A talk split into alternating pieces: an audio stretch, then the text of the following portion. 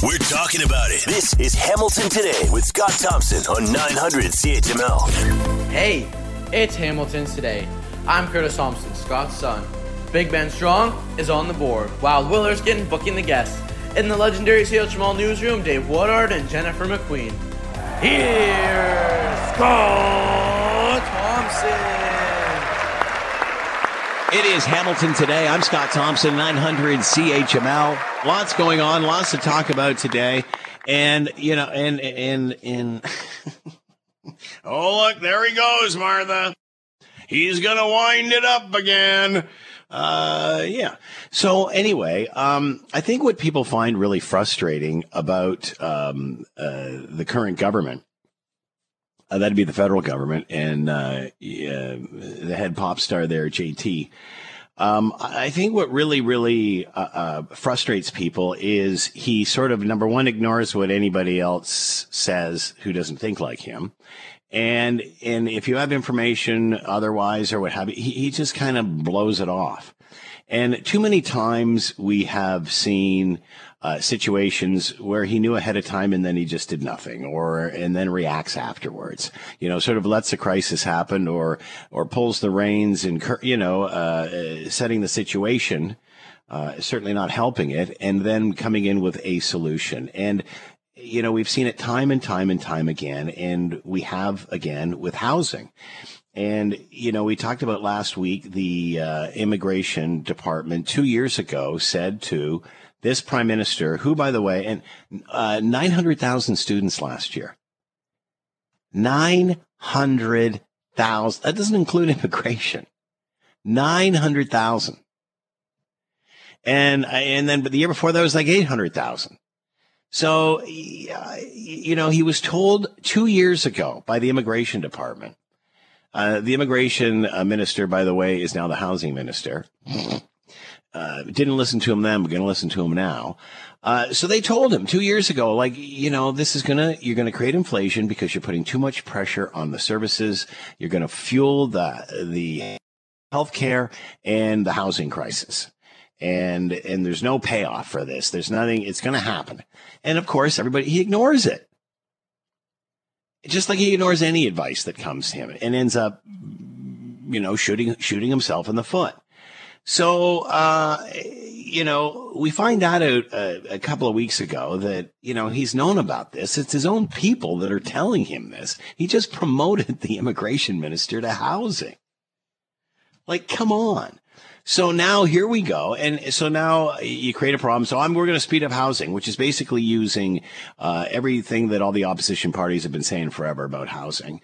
And now it's, oh, guess what? We're going to cap. And this started last week with the current immigration minister saying, you know what, I think we're going to look at, uh, I think we're going to look at, spend some time and look at the, uh, you know, look at the, uh, the, the cap on the students. And it's like, well, you already told, you were told two years ago. Well, you know, uh, and then by the weekend, we got a cap. It's amazing how you go from we're going to talk about it to we get a cap. And, and, and once again, here is the prime minister showing up to a house fire with a fire extinguisher after the place is already burnt to the ground and says, here you go. Here's how we fix this. Again, again, again, another self inflicted problem. Self inflicted because we don't prepare. We don't listen to those around us. And now all of a sudden we have a cap. Like, you know, was suggested two years ago. About a million point eight students ago. And here we have today, oh, a cap. 35%. Going to reduce it 35% for two years. Because it's killing housing. It's flooding our emergency departments. It's overstressing our healthcare system again, like COVID did. And he doesn't listen to his own people. But there's a cabinet retreat going on right now in Montreal. so Lord knows what else they're going to steal out of the opposition's uh, shopping basket before they get to the checkout. but you know, honestly, it, it's like the same thing over and over and over again. Like he, it's like he doesn't have the capacity. He doesn't get it. He's his mom, not his dad. It's as simple as that.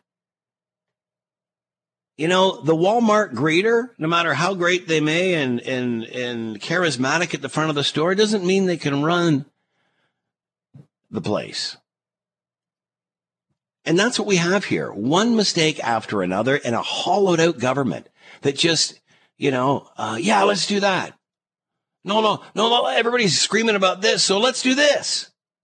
No, everybody's screaming about that, so let's do that. Two or three beats behind everybody else. And it's amazing. And now we've got a cap. All right, way to go. All right, there you go. Here's your fire extinguisher. It's amazing the uh, uh, amount of students that have come in in the last little while. And, you know, the issue is not necessarily just immigration, it can be temporary workers and international students as well. Um, reports coming out today, the last year, 2023, 900,000 international students came to this country. 900,000. That doesn't include uh, immigration and all the rest. So it's just astounding how we have got here. And again, a couple of weeks ago, we were talking about if the government knew that these numbers were too high by their own people, that this would fuel inflation. This would, this would put more pressure on the housing and healthcare crisis. And, and yet today, guess what? We've got a cap uh, and they're going to reduce uh, reduction, or they're going to reduce levels from 2023 by 35 percent. Let's bring in uh, Cassandra Fultz, regulated Canadian immigration consultant and a founder of Doherty Fultz Immigration Consultants, and is here now. Cassandra, thanks for the time. Hope you're well. My pleasure. Thank you, Scott. It really, this is bizarre because it seems we don't understand to stop throwing stones until after a window has been broken here. What are your thoughts of this announcement? Why now? Why now? Well, uh, further to our conversation last week, uh, they are desperate. The current government is desperate to curb the exodus of voters uh, from from the Liberal Party. Honestly, this is a you know sort of a, a, a knee jerk reaction to a, a sense of discontent with the system that has realistically been building for years. And now all of a sudden it's a problem. People have been, been upset about this for years. And now today it's a problem. It's interesting because we're getting last year's numbers and they're as high as 900,000. And even the year before that, it was like 800,000. This is true. So, so that includes that number of 900,000. That includes the number of students who are already in Canada, as well as the number of new study permits that were issued. So that's about 300,000 who are already here, and close to 600 who uh, who were new in 2023. And then now they want to reduce that number to around 360,000 uh, new people per year as international students. So down from 579,000 to around 360,000. Are you surprised this happened so quickly, Cassandra? Because it, uh, like as early as Friday or late as Friday or Thursday of last week, the minister was saying, "Yeah, you know, we might uh, start to look at that," and then boom, over the weekend, it's happened.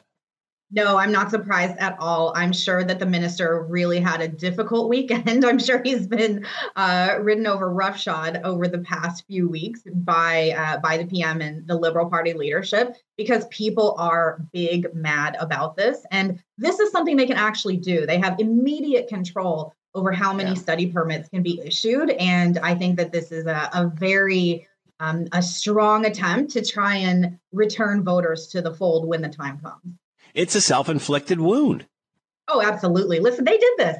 They did this to themselves. They did this to all of us, and it's it was amusing, I have to say, in a in a dark, macabre sort of way, uh, to mm. hear the current minister and the former minister, Sean Fraser, of course, who is now the housing minister, talk about, uh, yeah, things have sort of gotten out of control. Well, gee, how did that happen? I can't imagine. Uh, a two year cap, it's temporary, and 35% reduction. Is that enough? How does that, what kind of an impact does that make? I think it makes an immediate impact. So the cap is going to be distributed across the country. However, each province will have its own individual cap.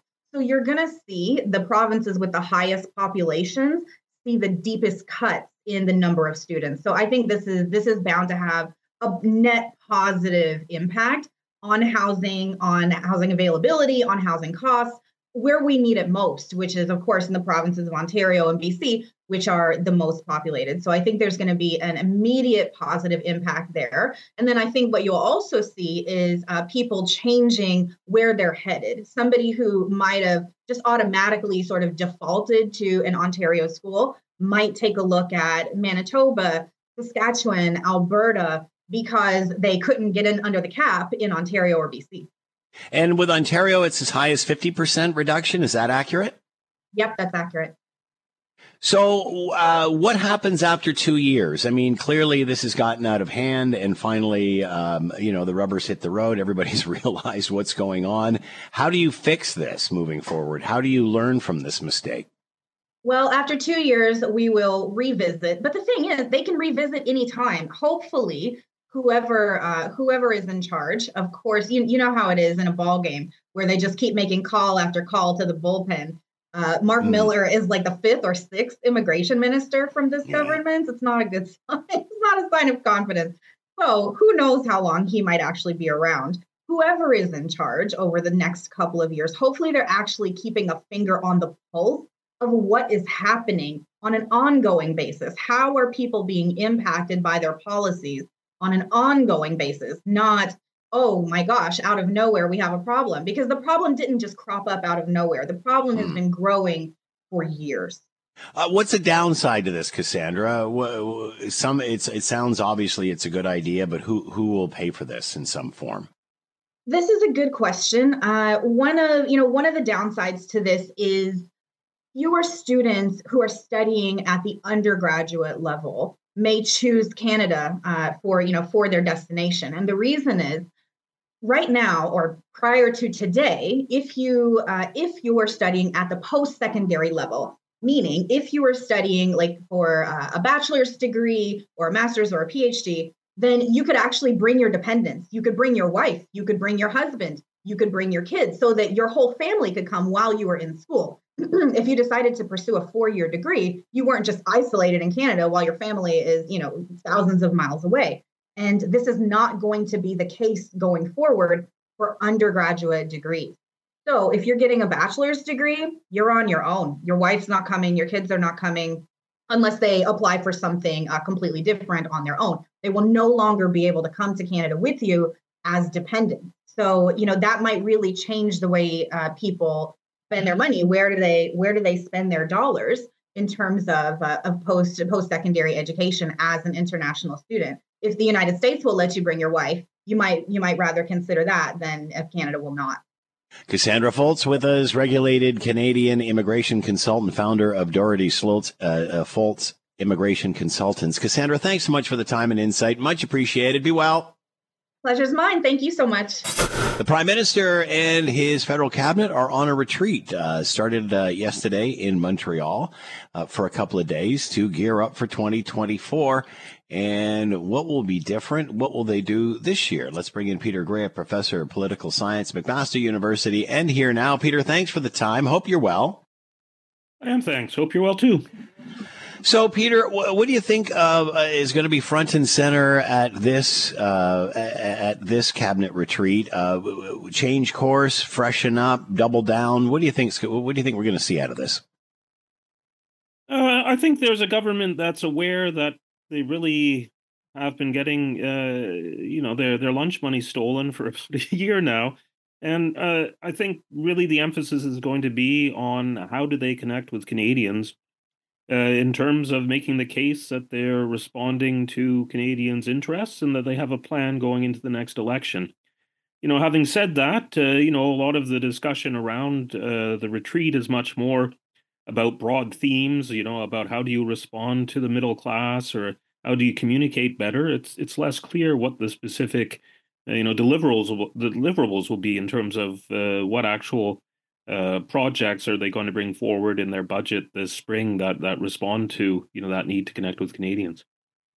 Eh, they talk uh, about the middle class as if it's some sort of group, uh, some sort. In in the end, it's pretty much the majority of the population. Why is it so difficult for them to connect with everybody else, or or what is their kitchen table issues per se? Yeah, I mean, you know, you have to think that part of it is uh, the issue that's facing, you know, so many of our governments in Canada and our parties, in that they uh, really treat us in elections as people who are choosing between, you know, food basics and no frills. Uh, you know, who can offer us a slightly better deals on the things that matter to us in those days and you know uh, week to week uh, you know you may be outflyered by the other one in terms of the, the specials they have as opposed to you know coming up with a, a, vision where they say well here's actually the real challenges uh, you know the economy's not going well. How are your kids going to you know find work that pays them uh, you know uh, good salaries through their lives? Uh, how are you going to you know have housing so that kids can actually move out of the home and a whole series of, of issues, uh, you know, we might expect a bit more vision. But you know, so much of our governments are keep you know coming back to this idea that they really have to look after is affordability and what are these small things they can do to make our lives better. And you know, sometimes you connect with that, but other times, you know, you get outbid, uh, and none of that really captures people's imagination around the big questions they're facing. Uh, the last retreat, um, a, sort of begrudgingly, they admitted that there or acknowledged there was a, a housing crisis, but didn't really do anything about it uh, as far as policy uh, until later on. What's different now? I don't think much is different now, actually. I mean, in some ways, the situation is harder because uh, as interest rates have gone up, the private sector has stopped building housing at the same rate it was before because they're not confident that Canadians are going to be buying things at the same price uh, if they're paying mortgages with higher interest rates, and the developers themselves have to pay uh, higher uh, in uh, higher interest on the money they're borrowing when they start these projects. Um, so, you know, if anything, if one wants to do much around housing, the government has to take a much more uh, involved role, probably a much more expensive one. And I don't think, from the point of view of this federal government, but also our provincial governments, uh, when we look across the country, that there's a lot of appetite for that. So there's a recognition there's a problem. They realize it's important for uh, Canadians, but the kinds of solutions that might uh, make a difference at this stage, uh, uh you know, are mostly out of their reach. I guess one exception has been uh, the the words we've been hearing over the past week that the government may be changing its its visa system for international students. Uh, I think a lot of that is signaling, specifically on the housing issue, that they're trying to reduce some of the pressure on it. Um, but again, you know, there aren't, there aren't a lot of similar files where just some regulatory changes. I mean, and, and those aren't just small ones. I mean, they'll have a huge impact, say, on the college system in Ontario. Um, but uh, there aren't too many which you can do like that without uh, having larger budgetary implications and uh, announced today that in fact they are reducing and capping uh, reducing uh, international students by 35% for the next two years. That's temporary. So uh, th- there you go right there. Um, but again have been told a couple of years ago that this was getting out of hand didn't really uh, pay attention to that. It seems and, and and tell me if i'm being too too strong here, but it seems that the the, the federal government, the liberals are, are, are just showing up to the fire after the house is burnt to the ground with like a bucket of water here. Um, they, they just seem to be late to everything on this. Yeah, I mean, you know, in, in fairness to them and, uh, you know, a bunch of our provincial governments, I think as well, is uh, uh, the situation turned pretty quickly there. Right. For a long yeah. time, they were, I think, benefiting from what was happening in the, the housing market and particularly, uh, you know, among Canadians who owned homes who were pleased to see their housing prices go up. Uh, and so they were quite willing to stand by as as those prices boomed. Uh, you know, it's only I think in the past two to three years where the, you know the real question of not just of rental affordability, but also you know the inability of really kids to live anywhere except in their parents' own basements. Uh, you know, has become a real a real issue, and the the the way in which the the housing system uh, is really broken, not just in Toronto and Vancouver, but really across the country. So yeah, I think you're right. Uh, governments uh, are late arriving. Uh, for the most part, they're not willing to spend the money that might be required for a more, uh, you know, significant uh, approach to dealing with uh, building much more housing quickly. Um, but I think part of it too is that for the longest time they saw themselves on the side of the homeowners who were reaping these large capital gains on the homes that they owned. I don't know. I think there's more influence from a, a, a culture of building is bad as opposed to don't build anymore because I want mine to go up. I, I, you know, at the end of the day, the population continues to increase. We've got to build. Uh, what about what what about pressure for the prime minister to step down? Will that will that happen at all this in, at this retreat? I think it would be a bit unlikely. Uh, you know, again, I'm not in that room. Uh, but people who are around there are saying that in the ranks of the Liberal caucus, uh, there's a lot more happiness with the prime minister than there was uh, six or 12 months ago. Uh, they have a sense that, uh, you know, while they've gone down quite considerably in, in Canadians' opinions, that the, the fall has kind of ended and that Canadians are a bit willing to listen to them again. So, in that context, uh, you know, we're not really seeing a lot of calls for the prime minister, minister to step down or is there a lot of evidence of jockeying uh, from people who would be uh, hoping to replace him in short order, uh, you know, trying to foment some division? So, uh, you know, the polls I think are showing that Canadians are not particularly happy with the prime minister. There might be a lot of reasons for him to leave on on that front, as well as the kind of the inability of his government, yeah, as you say, to to show up on time. They're kind of showing up late. Uh, uh, but having said that, within the Liberal Party, I, I guess they don't feel like they have a, a successor, uh, you know, in the wings who could take over and uh, improve the party's standing with Canadians. Peter Graefe with us, professor of political science, McMaster University, talking about the politics of the day. Peter, as always, thanks so much for the time. Be well. And you too. We certainly remember uh, what happened in the protesters that have started uh, in regard to uh, the the war, the conflict between Hamas and Israel, and and and the events that have happened in the last several weeks and such. We've seen pro-Palestinian protests uh, develop in various parts of uh, Canada and such, and we remember seeing just before Christmas a situation where shoppers were uh, were harassed as as a a, protest group came through the mall, uh, started harassing people, uh, threat- threatening people, um, you know, shoving over decorations or, or, you know, that sort of thing in the mall displays and, and actually going face to face with Metro Toronto police officers, including one person that's, that made reference to putting somebody six feet under. Uh, well, the good news is, is that police have made a couple of, of, of arrests. Just because you're not arrested immediately doesn't doesn't mean you won't be ev- eventually, especially with the technologic, uh, the technology that exists to today. Let's bring in Joe Warmington, columnist with the Toronto Sun, who's been following this story. Joe, thanks for the time. Hope you're well.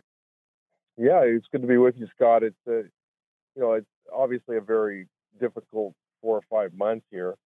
And this is one of the stories locally that really captured a lot of people's attention because of being caught on video, uh, put out there by Israel now. But they you know, we saw right away what the guy said about the, you know, six feet deep will put you six feet deep, and it was, yeah. it was kind of crazy. And and you know, they never really arrested anybody there. And then they turned around. The police arrested a woman, a Jewish woman, like a grandmother type, on that was on the bridge.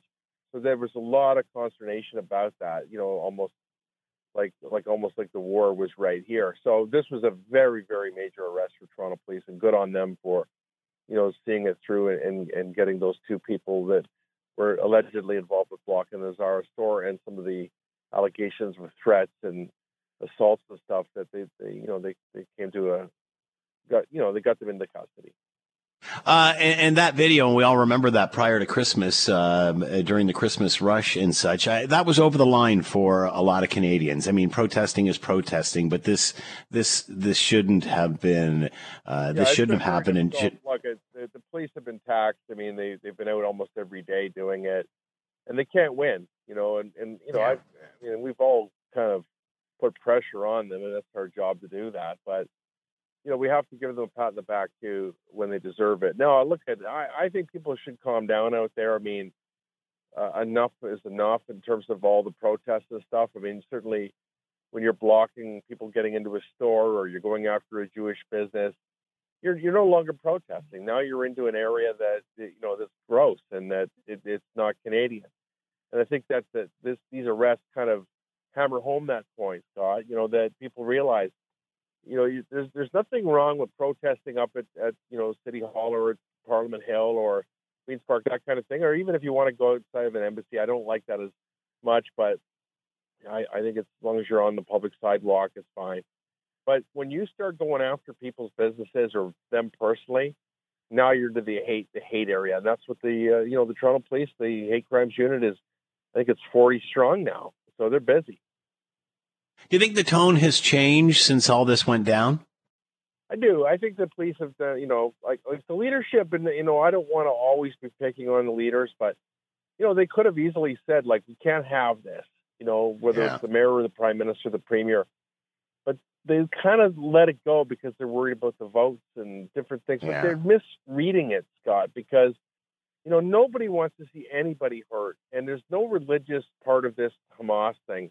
This was just a horrible, you know, one of these things that'll go down in history, and it's an anomaly, and there's nobody that should be supporting it. I mean, I don't think very many people do, but I think that it gets kind of like conflated with the overall issue.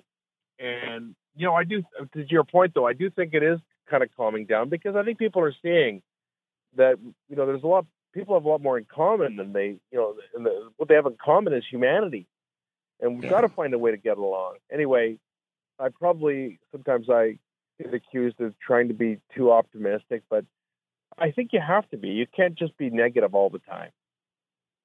Well said. Joe Warmington with us. You can read his latest in the Toronto Sun. Uh, arrest finally made in that in, uh, Eaton Center altercation way back before Christmas. Joe, thanks for the time and insight. Much appreciated. Be well.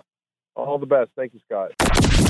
If Scott Thompson isn't satisfied with an answer, He'll delve into the issue until he is. you're listening to Hamilton Today with Scott Thompson. On Hamilton's News Today's Talk. 900 CHML. Ron DeSantis has dropped out of the race for Republican presidential candidate and endorsed Donald Trump, leaving uh, just Nikki Haley to take on Trump. Brian J. Karem with us now, journalist, author, White House correspondent for Playboy, and political analyst for CNN, and here now. Brian, thank you for the time. Hope you're well. I'm doing well. How are you doing in this weather? Is, it bad up there as it is down here? Well, it's just kind of gray. No, I don't think it's as bad as it is there. Um, so, do you still think that Donald Trump will not make it to the White House because Yeah, of his legal I- I- problems? I, don't.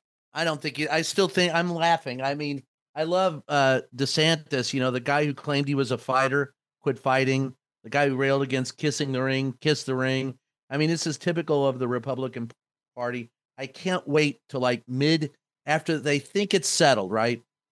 After the, you know, you've never seen a presidential race settled this early, and it's just not.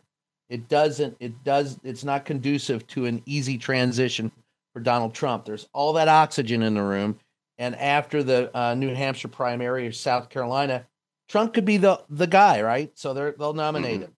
Then what happens in I don't know May, June, July before the uh, uh, Republican ha- the Republicans have their convention and he's in jail. So who are they going to get then? So I I'm this is all independent of what I think will happen to Donald Trump. I think he's still uh, destined to spend the rest of his life behind bars, and the uh, Republican Party will be scrambling to find a nominee probably sometime around July. Uh, surprised that DeSantis is out because I mean he was he was the No. big gun at one point. I mean, he crossed Mickey Mouse. That's that never goes down well. so what Uh, happened to him? Like the, like what happened there? Because again, like you, out of the two of them, you thought Nikki uh, Nikki Haley would be going down, not him. I'm not touching that line. I'm a gentleman. But uh, that's I'll say that with with Ron, with Ron you know, I DeSantis. love that right across the plate. I didn't even see it, man. I, Yeah, that's- anyway, thank thank That you for not easy. swinging it. Thank you for not swinging at that one, Brian. Uh, so I let you that continue on. Uh, but I, I'll say that with Ron DeSantis, a guy who uh, is that he he's even he's less appealing than Donald Trump and less intelligent, if you can imagine. So Hmm. uh, he he's perfect for Florida, but he's not he doesn't translate well across uh, you know a national audience. And so I anticipated he was trying to run in the same lane as Donald Trump, and Donald Trump has the you know he's large and uh, obtuse, and he's got that lane you know locked down pretty good. There was no way that Ron DeSantis was going to deceive him there.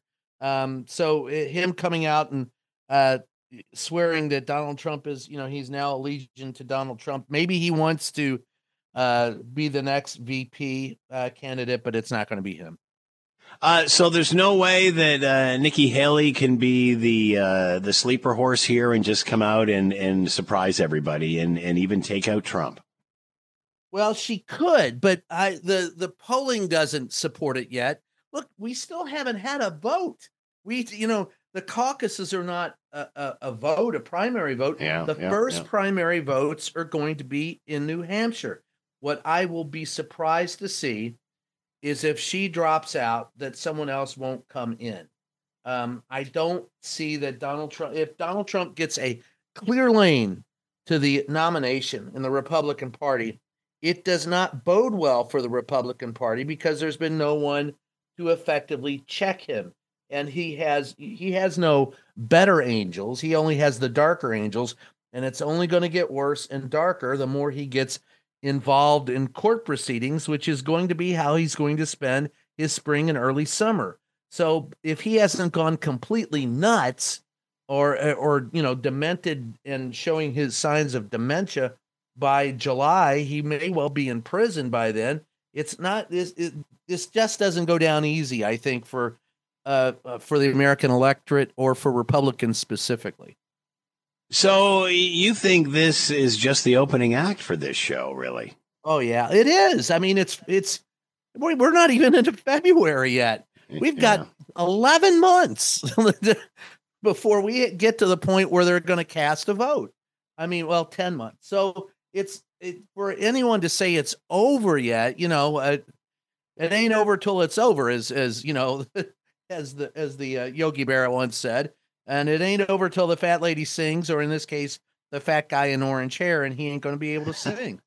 Okay, so say something happens to him and the Republicans find themselves without a candidate. What's the process then? Will it will it will it just revert back to DeSantis and Nikki Haley or will this go in a completely different direction? depends on when and how. If someone else comes up, there there still are a couple other minor candidates in the Republican Party that are still out there. Uh, so the process will continue.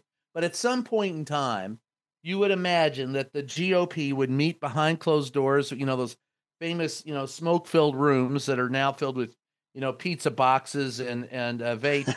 and they'll they'll try to figure out what the heck to do, and they'll come out and nominate someone. Remember, these are two political parties, the Democrats and Republicans, and they're under no obligation to abide by um, whatever vote is taken. They could meet, and the Republicans are pretty good at that. They'll meet and close behind closed doors and decide to nominate someone. It was the idea of transparency that gave way to the caucuses and eventually gave way to uh, primaries um, over the last 60 some odd years that uh, gave us what we have today. But there's nothing to keep the Republicans from meeting behind closed doors. The head of the Republican Party coming out and going, "We've decided that you know Bobo Boo Boo is going to be our new you know nominee," and uh, and everybody will go, "Yay, Bobo!" and they'll they'll uh, put him up for election in November, which is what I think they may end up having to do. Have we heard the last from Liz Cheney? No, she's still alive, right? She, she's as long as she's around, she's. And the thing is, is you may you, that's an interesting name to bring up because she voted ninety five percent of the time with Donald Trump, and if at some point in time the Republicans understand that she could really whoop the Democrats, the Democrats are in for a world of hurt because she has tremendous crossover appeal. Right now, she couldn't get the nomination, but she would win a general election. And the Democrats uh, are infamous for snatching defeat out of the jaws of victory. And if she were on the uh, the ballot, I think the Democrats would have huge problems. Brian J. Karem with us, journalist, author, White House correspondent for Playboy, political analyst for CNN. Always fun, Brian. Thanks for the time. Be well. You too, brother. Stay out of the weather. A quick break here. We're coming right back. You're listening to the Hamilton Today podcast from 900 CHML. Great article in uh, or on the Global News website from David Akin. In Generation Z, a new kind of voter emerges, focused more on issues and less on parties. To talk more about all of this, David Akin, chief political correspondent for Global News, and here now. David, thank you for the time. Hope you're well. Doing very well, Scott. You? So far, so good, David. This is a fascinating look at uh, how the, the country is changing and the demographics are changing and such. Why, how are they different as Generation Z, who are people, by the way, uh, in or under the age of 30? How, are, how do they vote differently than, say, their parents or grandparents? So they vote, uh, and this is taking this from a whole bunch of different studies, pollsters, demographers, and and a lot of interviews I did uh, over the last couple of weeks with some young people uh, in and around Ottawa.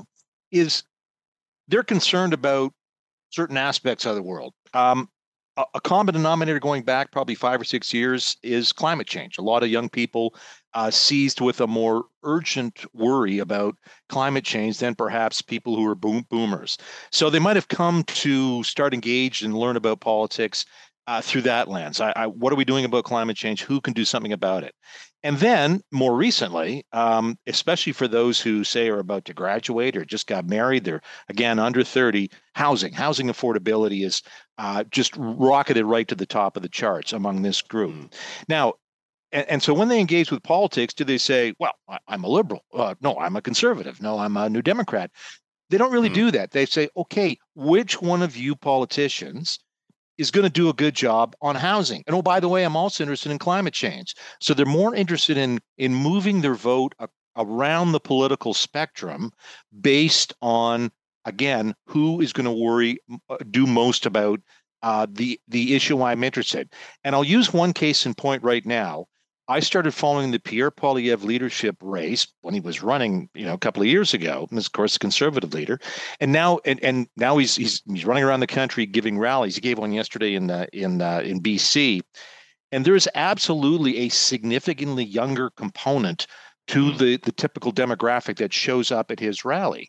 Um, and what if you've watched anything that he's done over the last couple of years, housing. The guy doesn't shut up about it. He may not have all the answers on housing, and you know a lot of experts have chipped in saying, "Oh, come on, that's simplistic and nonsense." But he he's constantly talking about it, and as a result, a lot of relatively young people under 30 are giving an eye to the conservatives because they see a leader who seems to be fairly obsessed with the issue. So that's really that I think is the big difference. Gen Z voters are really ready to put their vote anywhere to the politician they most associate with with being doing work on the issue they think is most important.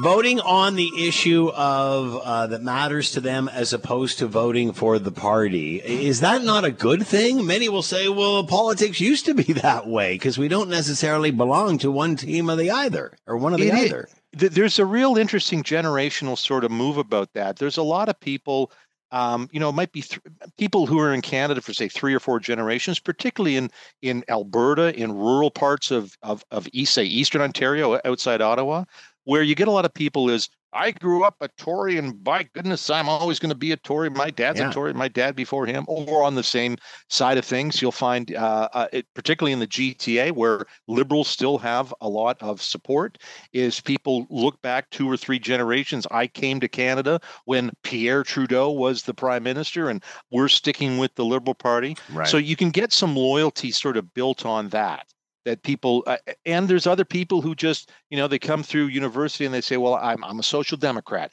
I'm going to vote for the ndp so there are still people who see themselves identified with a party but uh, gen z more free agents involved there. Now it is true that gen, generation z voters younger votes you know sort of the default vote is towards a more progressive party. And so that would be the Democrats in the United States and would be the NDP in Canada, not the Liberals. In fact, the, the, the, Justin Trudeau Liberals, they're the least favored uh, party among Generation Z. The New Democrats, if if if only people under 30 voted in the next election, Jagmeet Singh would be prime minister with a majority government. About 40% of those under 30 uh, at this point in time prefer the NDP. But the conservatives have a fairly strong a bit of support under 30 as well, at about 30% of voters. Liberals are down around 20%. So, uh, so that's where you know I think a younger voter would tend to skew more progressive. But again, it's not a given, and it really depends on the issue that that Generation Z voter says most important to me is you know fill in the blank. And that's where you might find them. And right now, again, I go back to housing and housing affordability. It's obviously the issue of our time for particularly young people. And the flip side is for people over 60, housing's not that important. Why? They probably have a house. They probably paid off their mortgage. It's their major asset. For them, it might be some other issues. Crime, for instance. Um, crime not an issue for those under 30. Right. For those over 60, particularly some conservative boomers, you know, the woke agenda, you know, that uh, political correctness. For those under 30, they're like, will you boomers shut up about that? It's like, who cares? please find me a place to live. So some well, real differences on the generations that I think are going to inform our politics. And if you want to get elected, well, here's one thing. Young people tend not to vote at the same rate as older people. Mm. Boomers vote. Uh, in the last election, 62% of those, uh, so the overall voter rate was 62%, but just 40% of people under 30 voted in our last federal election. So young people, they're, they're changing politics. They come at it differently, but they won't really show their clout until more of them show up at the ballot box. It seems that politics nowadays, one extreme or to the other. Do you think this will uh, gravitate? People will gravitate towards the center because you're talking about a, a, demographic that's conscious of, of social issues such as climate change, but they also want housing built. And a lot of the times, those two didn't fit in the same group. That's true enough. Um, there hasn't been a lot of research on this one question in Canada. There has in the United States, and that is okay, so if housing or climate change um, or any other issue is important to you, what are the solutions? And the research I've seen uh, in the States by pollsters in the States is younger voters, the Generation Z voter, would be much more likely to agree with or consider what we might call radical solutions.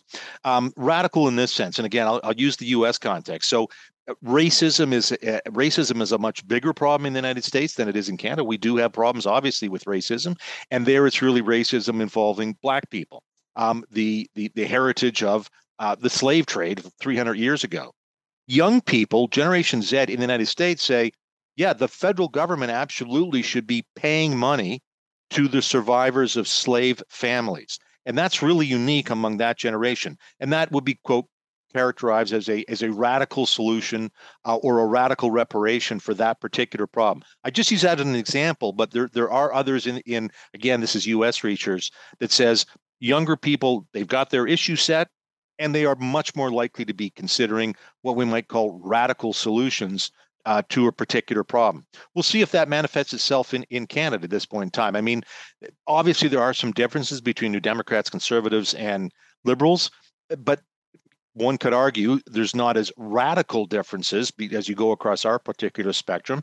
And the presence of a Generation Z voter may force uh, some party to say, "Okay, let's let's really turn things upside down and you know make housing free, or or we'll we'll here's hmm. here's your first ten thousand bucks for your for your down payment. I don't know that sort of thing, but um, that's where Generation Z may drive things is to say um, we want change, we want it quick, and we're ready and prepared uh, to take radical steps to achieve our ends. All right, David Akin with us, chief political correspondent for Global News. Make sure you're watching Global tonight for more on all of this and his latest in Generation Z. A new kind of voter emerges, focused more on issues, less on parties. David, as always, thanks so much for the time. Be well. No problem. Cheers. All right, we talk about it every year, and it's almost time. Hamilton's iconic Soup Fest warming up, 22nd year. Uh, the annual fundraiser for Living Rock Youth Center is scheduled to take place at the Convention Center in the Hammer February 27th. And to talk more about all of this, Karen Craig, Living Rock Ministries, and here now. Karen, thanks for the time. Hope you're doing well. Oh, it's awesome! I'm so excited to come on. I think this is the first time really, yeah, getting out there and tell, letting people know. So it's wonderful. So let's talk about this. Uh, first of all, tell everybody who may not know what Living Rock is. Living Rock is this incredible center downtown Hamilton, and um, we love serving youth 13 to 25. We've got we're open right from 8 a.m. in the morning with breakfast, our youth resource center, and uh, leading right up to dinner programs. So they're here till 8 o'clock at night. We've got some winter warm up funding from the city, which we're really excited about, which allowed us to open up longer. So we're seven days a week. Uh, Saturday, Sunday is um, they come in noon till uh, one sorry one to eight and and then um, monday to friday we're open eight to eight so it's really exciting getting youth out of the cold uh, through winter warm up when it's um, a cold alert. We also have served youth a little older, up to 29, um, in our youth resource center. But we're getting them, you know, showers and warm up and food and Wi-Fi and um, whatever you know the things that they need. Of course, our food bank is hopping as well from one to six uh, Tuesday, Thursday, and Saturday. So we're having lineups of young people accessing uh, food and as well as um, thrifting, so getting clothing and stuff as well, and they really love that too. So it's been very busy, but very exciting here at the Rock, and um, yeah, we are excited to be moving forward with Soup Fest. This is our biggest fundraiser, and it's a really great event. So, if uh, tell everybody who may have not have heard of Soup Fest what it is. Well, it's fantastic. You come into the Hamilton Convention Center by Carmen's at One Summers Lane, right downtown. Of course, we want to be right downtown. 11:30 to 7 um, on Tuesday, February 27th, and you're going to see these amazing restaurants that are going to be competing for your vote related to best soup, most creative soup, best display, smart, smart, heart smart, and um, there's also a panel of judges that'll be um, also picking a blind taste test of, of so there's a special panel of people that um, will be they their blind taste test of the soup. So that happens as well. So that's their choice awards.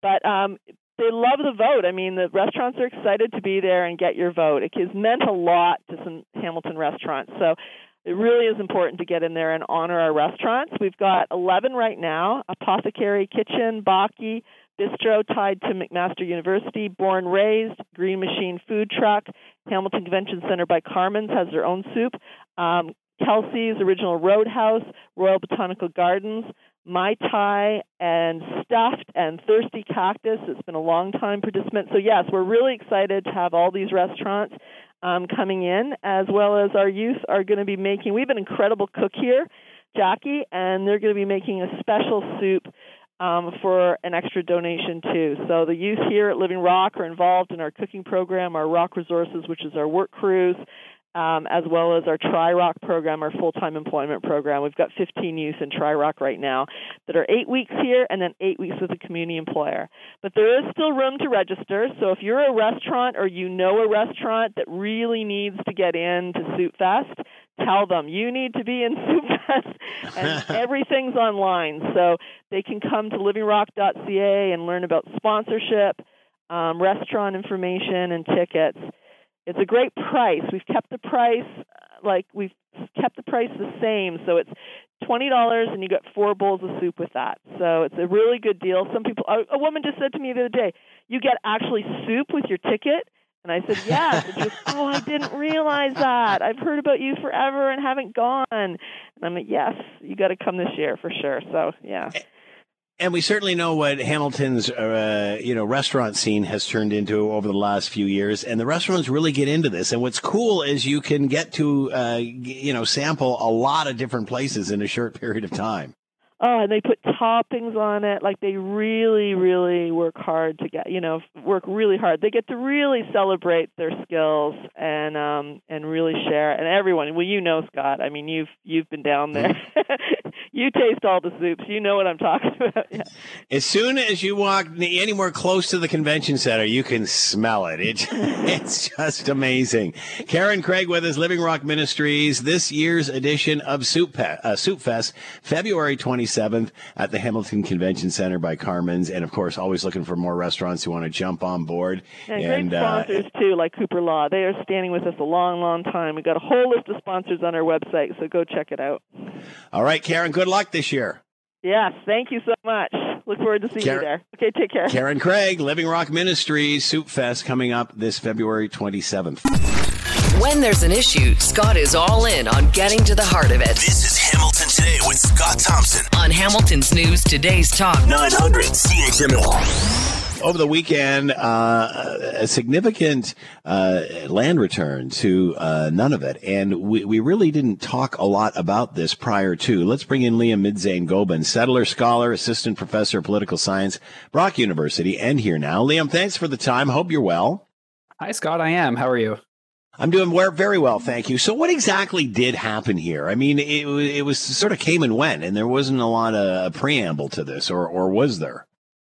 So, there were generations of preamble in some respects, but there wasn't a lot of media attention um, because it's been going on for so long.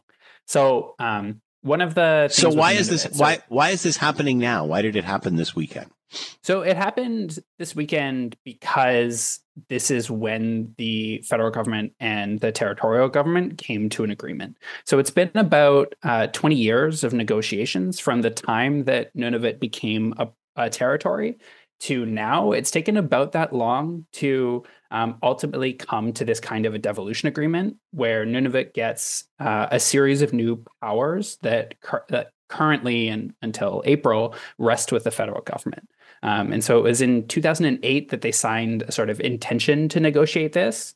Um, and so it stretches like the active negotiations go back to then, but this has always been one of the hopes since the 1970s of a lot of the Inuit elders that they would eventually have the same kinds of powers that you start to see in this agreement.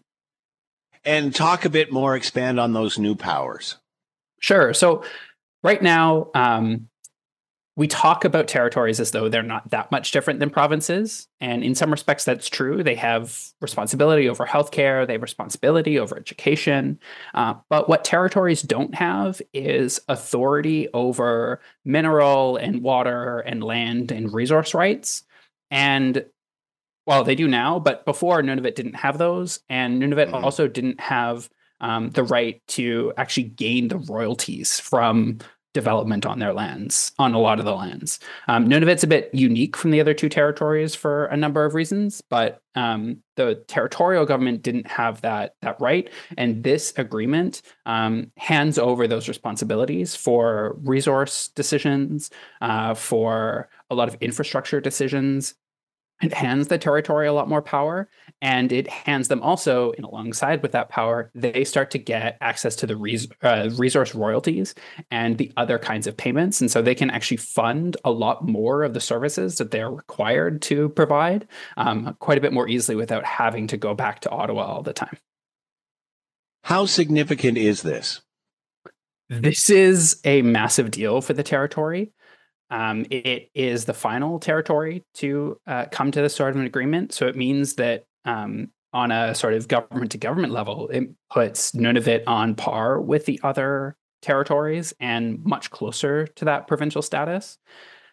When you start to look at Inuit um, themselves uh, in Nunavut, which are different than the Nunavut territorial government, um, but when you start to look at at Inuit and start to listen to what they're saying, Inuit and Nunavut are talking about this as one of the kind of culminations of self-determination. This is an opportunity for them to have all the same kinds of decision-making responsibilities that they've sought for generations. Uh, and it's also a way for them to start to take a bit more control over um, different aspects of their lives, which differs from the way that like a lot of the territory was settled by just forced relocations because Canada and the United States wanted um, Canadian citizens in different pockets of the Arctic to kind of guard against uh, threats coming from uh, into the Arctic, and so the current premier actually is from one of those communities, Grise Fiord, that was set up directly through these forced relocations, and that kind of a direct control from Ottawa is hmm. just not possible now under this kind of agreement, and so for Inuit specifically, it's a way of of reclaiming some of that self determination that they've really been pushing for and negotiating for for generations. Liam, how does this change the discussion around natural resources, developing natural resources, mining, that sort of thing? It means that decisions are going to be made in Iqaluit and not necessarily in Ottawa now. Um, hmm. Right now, Iqaluit and the territorial government doesn't have full control. Um, as of April, when this agreement starts to, to really come into place, and 2027 is when it will fully come into place, then you will start to see um, the territorial government in Iqaluit and some of the uh, Inuit land claims corporations be able to share full decision making within Nunavut itself. Uh, and so that is going to mean that they're going to have um, potentially different purposes and requirements for projects. It's going to mean that they're going to have uh, their own assessment systems and assessment um, criteria. Um, it's going to mean that Inuit start to have more control over those systems mm. uh, than than they currently do. Uh, will that create conflict moving forward with the government of Canada? Uh, what if they decide to do something different than what the government of the day wants? Then they'll be like any other jurisdiction um, that might Yeah. kind of disagree with Ottawa, but Ottawa only has certain levers. Um, one of the things that might help kind of alleviate any conflict is that Nunavut has historically been really underfunded in, for its infrastructure. And so um, there's going to be a certain amount of pressure on the government to continue development projects insofar as those are what are going to bring in a lot of revenue for the territory to be able to fund the infrastructure that it needs. And so it seems as though as though there's agreement between at least um, Justin Trudeau and the current uh, Nunavut government, and uh, there's a recognition of this being important for keeping some of the wealth that Nunavut holds um, and being able to reinvest it in Nunavut itself on their own terms. And so I don't think that they're setting out to to um, come to come to loggerheads or create disagreements. Um, in part because Inuit and Nunavut especially have always been uh, one of the first peoples that have been most interested in creating bilateral relationships uh, on a kind of government to government level within the constitutional framework. And so there has always been a real emphasis on finding ways to work together uh, that has led to things like the creation of Nunavut in the first place and this devolution agreement. Liam Midzain Gobin with a settler scholar, assistant professor of political science, Brock University. Liam, as always, thanks so much for the time and insight. Much appreciated. Be well. Thanks, Scott. You too. We certainly know of the ongoing war, uh, Russian invasion of Ukraine, and now uh, with so many other conflicts or other uh, world events going on, um, this, mm, you know, perhaps not as top of mind as it once was. Now the mayor of Kiev is worried that measures taken to defend his nation in the ongoing fight against Russian invasion is transforming Ukraine into an autocracy. Aurel Braun with us, professor international relations, senior member of the Munk School of Global Affairs at the University of Toronto. And here now, Aurel, thank you for the time. Hope you're well. Thank you. Are you surprised to hear this from the mayor of Kiev? What, what are his concerns? I'm not entirely surprised. Uh, we are all familiar with the cliche that uh, a victory has a thousand fathers, defeat uh, dot dot. Uh, it's not that Ukraine has been defeated, but the victories that they were enjoying in the fall of uh, 2022 have not been built on because they have not received the equipment that they had hoped for. Uh, it has been uh, a kind of trickle lately. The approval of funds uh, is uh, held up in the U.S. Congress. Germany has been slow in delivering uh, both equipment as well as money, so they need to step up. So there are all sorts of concerns. You are going to have more friction, and this is a very difficult situation where Ukraine has uh, sustained very significant losses. And lastly, we should also know that uh, the mayor of Kiev, Vitaly Klitschko, a former heavyweight boxing champion of the world, and President Zelensky have been political rivals for quite some time now. So some of the concern is a reflection that democracy is alive and well in uh, Ukraine, that you can criticize freely. But the other element does involve personal rivalry. It does involve the stress of conflict and uh, inadequate uh, health. So there is frustration. Is this positive? Does this help? Is does this not only create uh, divisiveness? I don't think it's particularly positive because the interviews that uh, Vitaly Klitschko gave were to outside papers, and one of the first rules in any conflict is that you don't go outside to make your case to criticize the, the government. Klitschko was uh, fairly careful to say he was not asking for the ouster of Zelensky, and he was not calling for uh, elections right now because it would be impossible to hold elections under the current circumstances with so many millions of people uh, who have been made refugees. Uh, but he did address uh, some authoritarian tendencies, and perhaps there were some because uh, it is uh, a difficult situation, and uh, it would not be harmful for Zelensky to look into some of these measures, whether they affect the press or whether it's a selection of local officials. But airing these grievances outside uh, is not uh, very likely helpful. Uh, do others share the same concerns as the mayor? Yes, I mean, uh, uh, when things are not going exactly as expected, when Zelensky cannot deliver the foreign aid that he had hoped for, and he's not as effective as he had been in the past, his return from some trips abroad uh, empty, empty-handed. So uh, that would create frustration, would increase uh, uh criticism, uh, and and uh, these are a reflection of stresses that are natural in any conflict that is prolonged. We are moving on to two years now of, mm. this, of this conflict. It is winter. It is a very difficult period for Ukrainian uh, forces. They are under relentless attack from Russia, and Russia has been getting help from Iran. They've been getting help from North uh, North Korea, and Vladimir Putin doesn't particularly care about the losses of the lives of Russian soldiers. What else can Zelensky do? I mean, is it him? Is or I mean, is are there alternatives? Are there other options that are better? I wouldn't think so. He has been a remarkable historical figure, but no one is perfect. I'm sure he has made some some mistakes, but you always look at the entire package, and overall, I do not think there's any other leader in Ukraine at the moment who would have both the domestic or the international stature. It still is the most popular leader within Ukraine, but I think uh, that the West should pay heed to this because at one level, it's perfectly healthy that in a democracy you would have these kind of discussions, that there would be an airing of grievances. There can always be improvement, but it is also a reflection of the inadequate help that Ukraine has been given, and it's an enormous amount at stake because this is a conflict about democracy as well. This is something where you have a threat against uh, the international system, against international law.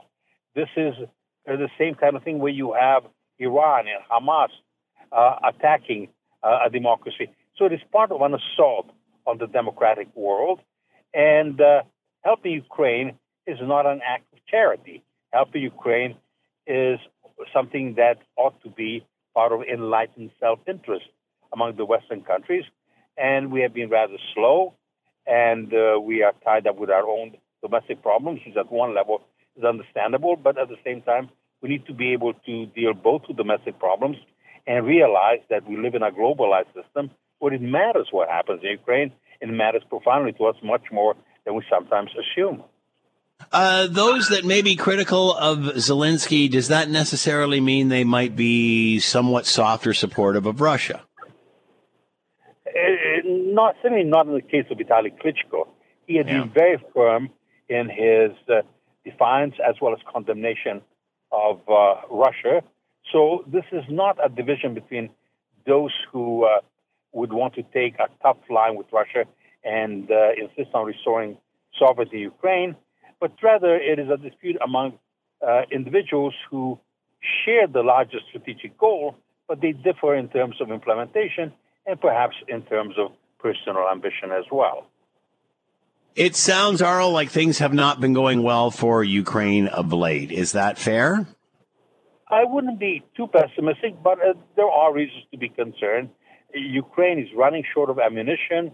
They have taken significant losses. They are under relentless pressure from a ruthless leader in Russia. So we better step up uh, because it could turn worse. But there are still many opportunities for Ukraine to turn turn this around. Russia does not have an infinite supply either of, uh, of uh, soldiers or weapons, despite the, the, importation of large quantities of weapons from Iran and from uh, North Korea and help uh, from China. And despite what Ukraine may be going through or, or, or the troubles and challenges now, Russia hasn't won yet.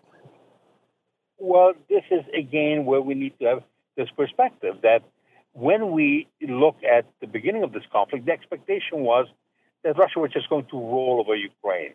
that within a couple of days they would be in Kiev, that uh, Ukraine would be destroyed. The advice was uh, for Zelensky to flee. And so uh, Ukraine has been able to take back at least half of what Russia conquered in 2022. They have been able to hold the line. So, in many ways, it has been a remarkable performance, but far from perfect. And they are having uh, uh, difficulty now because uh, they have reduced supplies of ammunition. In some cases, they have uh, only something like 2,000 shells that they can fire a day when they need to fire the double double number of that to uh, make sure that the Russians don't succeed in their, their prodding attacks. But Russia has not made that much progress. So whatever Russia attacked, they have taken over very little territory in the cost of horrendous losses, uh, both in terms of uh, soldiers and of equipment. So I think we should not overestimate Russia, but at the same time, we have to look at the reality that uh, this conflict uh, is going on, and um, Ukraine uh, uh is uh, uh, standing up, but we need to make this. We have to understand that we have a very large stake in this. We're not bystanders. We we cannot afford to away uh, from Ukraine because uh, a Ukraine that would be defeated would not be the last of Russia's ambitions. It would hmm. be the beginning. Aurel Braun with us, Professor of International Relations, Senior Member of the Munk School of Global Affairs, University of Toronto. Aurel, always fascinating. Thank you for the time. Be well. Thank you. Scott Radley's coming up after the six o'clock news. You can read him in your Hamilton Spectator. He is here now. Scott, thanks for the time. Hope you're doing well. Yeah, great. Yeah. No, no I mean, other so, than the suffering through the bills yesterday, but yeah. So I, that's where we're going. So, oh, what are okay. your thoughts? Because, you know, I look back at him thinking, well, if you made a couple of those passes and then, of course, the field goal, this could be a whole different scenario. I have I concluded this long before yesterday. Yesterday was merely the exclamation mark on my belief on this. The mm. Buffalo Bills exist solely for the purpose of tormenting and torturing their fans. There I thought is, that was the Maple Leafs. And well, them too. And like, okay, so here's the thing. If you are a Southern Ontario sports fan, Scott, consider this. You could be a fan of the Buffalo Bills, the Toronto Maple Leafs, the Toronto Blue Jays, and the Hamilton Tiger Cats. You need therapy, deep, deep therapy. Every one of those teams specializes in finding ways to rip your heart out, light it on fire, and stomp on it. But none, none like the Buffalo Bills. I mean, this is think about it. Wide right, now wide right two. Uh, the Music City Miracle, 13 seconds. Um, I'm forgetting a whole bunch of them. It's like no other team has this many just names of disastrous games, like two word names for disastrous games. I just thought they'd pull it out. It's like, well, this is this isn't going to end this way, and sure enough, it did. Like, I, I, and then the field goal was just the, oh my god. I mean, I, I couldn't believe it. So he, the reality is, and this is lost in all of this, and it's going to be lost. And you know, the narratives, a narrative gets formed very quickly, as it already has. It's never going to change. The reality is, it was unfortunate for the Bills that their defense was so badly beat up this year that they were down to like third string guys at four or five yeah. positions on defense. And, you know, Kansas City is not the team they were, but they're still a pretty good team. And if you're a Bills fan, you're sitting here thinking, okay, we finally get what we want. And it's when we're playing our junior varsity squad on defense. Like, could we not once just have things break our way. And you know, I just I I I wonder sometimes if franchises can be cursed. And I don't really believe it. And then every once in a while I go, but how is it not? How I mean, if you're a Bills fan, how do you not feel like you are cursed every time someone dangles a little bauble in front of you and gives you a scintilla of hope? They then punch you in the face instead. That's Again, what it is. I, I, the parallels with the Leafs. Uh, there you go. I mean, what, yeah, and the well, same thing. The Leafs. The thing. The thing is, uh, the you know, amazingly, time does pass and we don't forget it as viscerally. The Leafs, look, the Leafs' disappointment is coming. Make no mistake. You know, we're, we should start bracing now. If you're a prepper, start prepping for what's coming because Get that, your Kleenex. That is happening, Scott. There is absolutely no question that that is going to happen. The Leafs will crush it, their fans' spirit in three months or four months or whatever it is. Well, that, we know that. And the Jays will do the same. And I hate to say it, but the Ticats, based on what's been going on, it's been this is this year, I believe, is going to be their 25th anniversary season of their last Grey Cup in an eight, sometimes nine, sometimes eight team league. I mean, if you're if you're what do you call those people who do uh, insurance? Um, uh, Adjuster. uh, well, an adjuster are the people who study Yeah. the numbers. Um, yes. Oh, what's the name? Oh, a- a you know what I mean. People know what I mean. But if Yeah. you're one of them, you could not possibly look at the Ticats and go, "There's a statistical explanation for how in a nine-team league you can't win once in 25 years." But there you are. There you, you can't tell it's Monday. All right. Thank you, Scott. Have a great one tonight. Thank you. Have a good one. Thanks for listening to the Hamilton Today podcast. You can listen to the show live weekday afternoons from 3 to 6 on 900 CHML and online at 900CHML.com. That's it for us. Thanks for listening. As always, we leave it to you, the tax-paying customer, to have the last word. This one via Frank and email. Stop throwing stones till the window is broken. Keep right except to pass.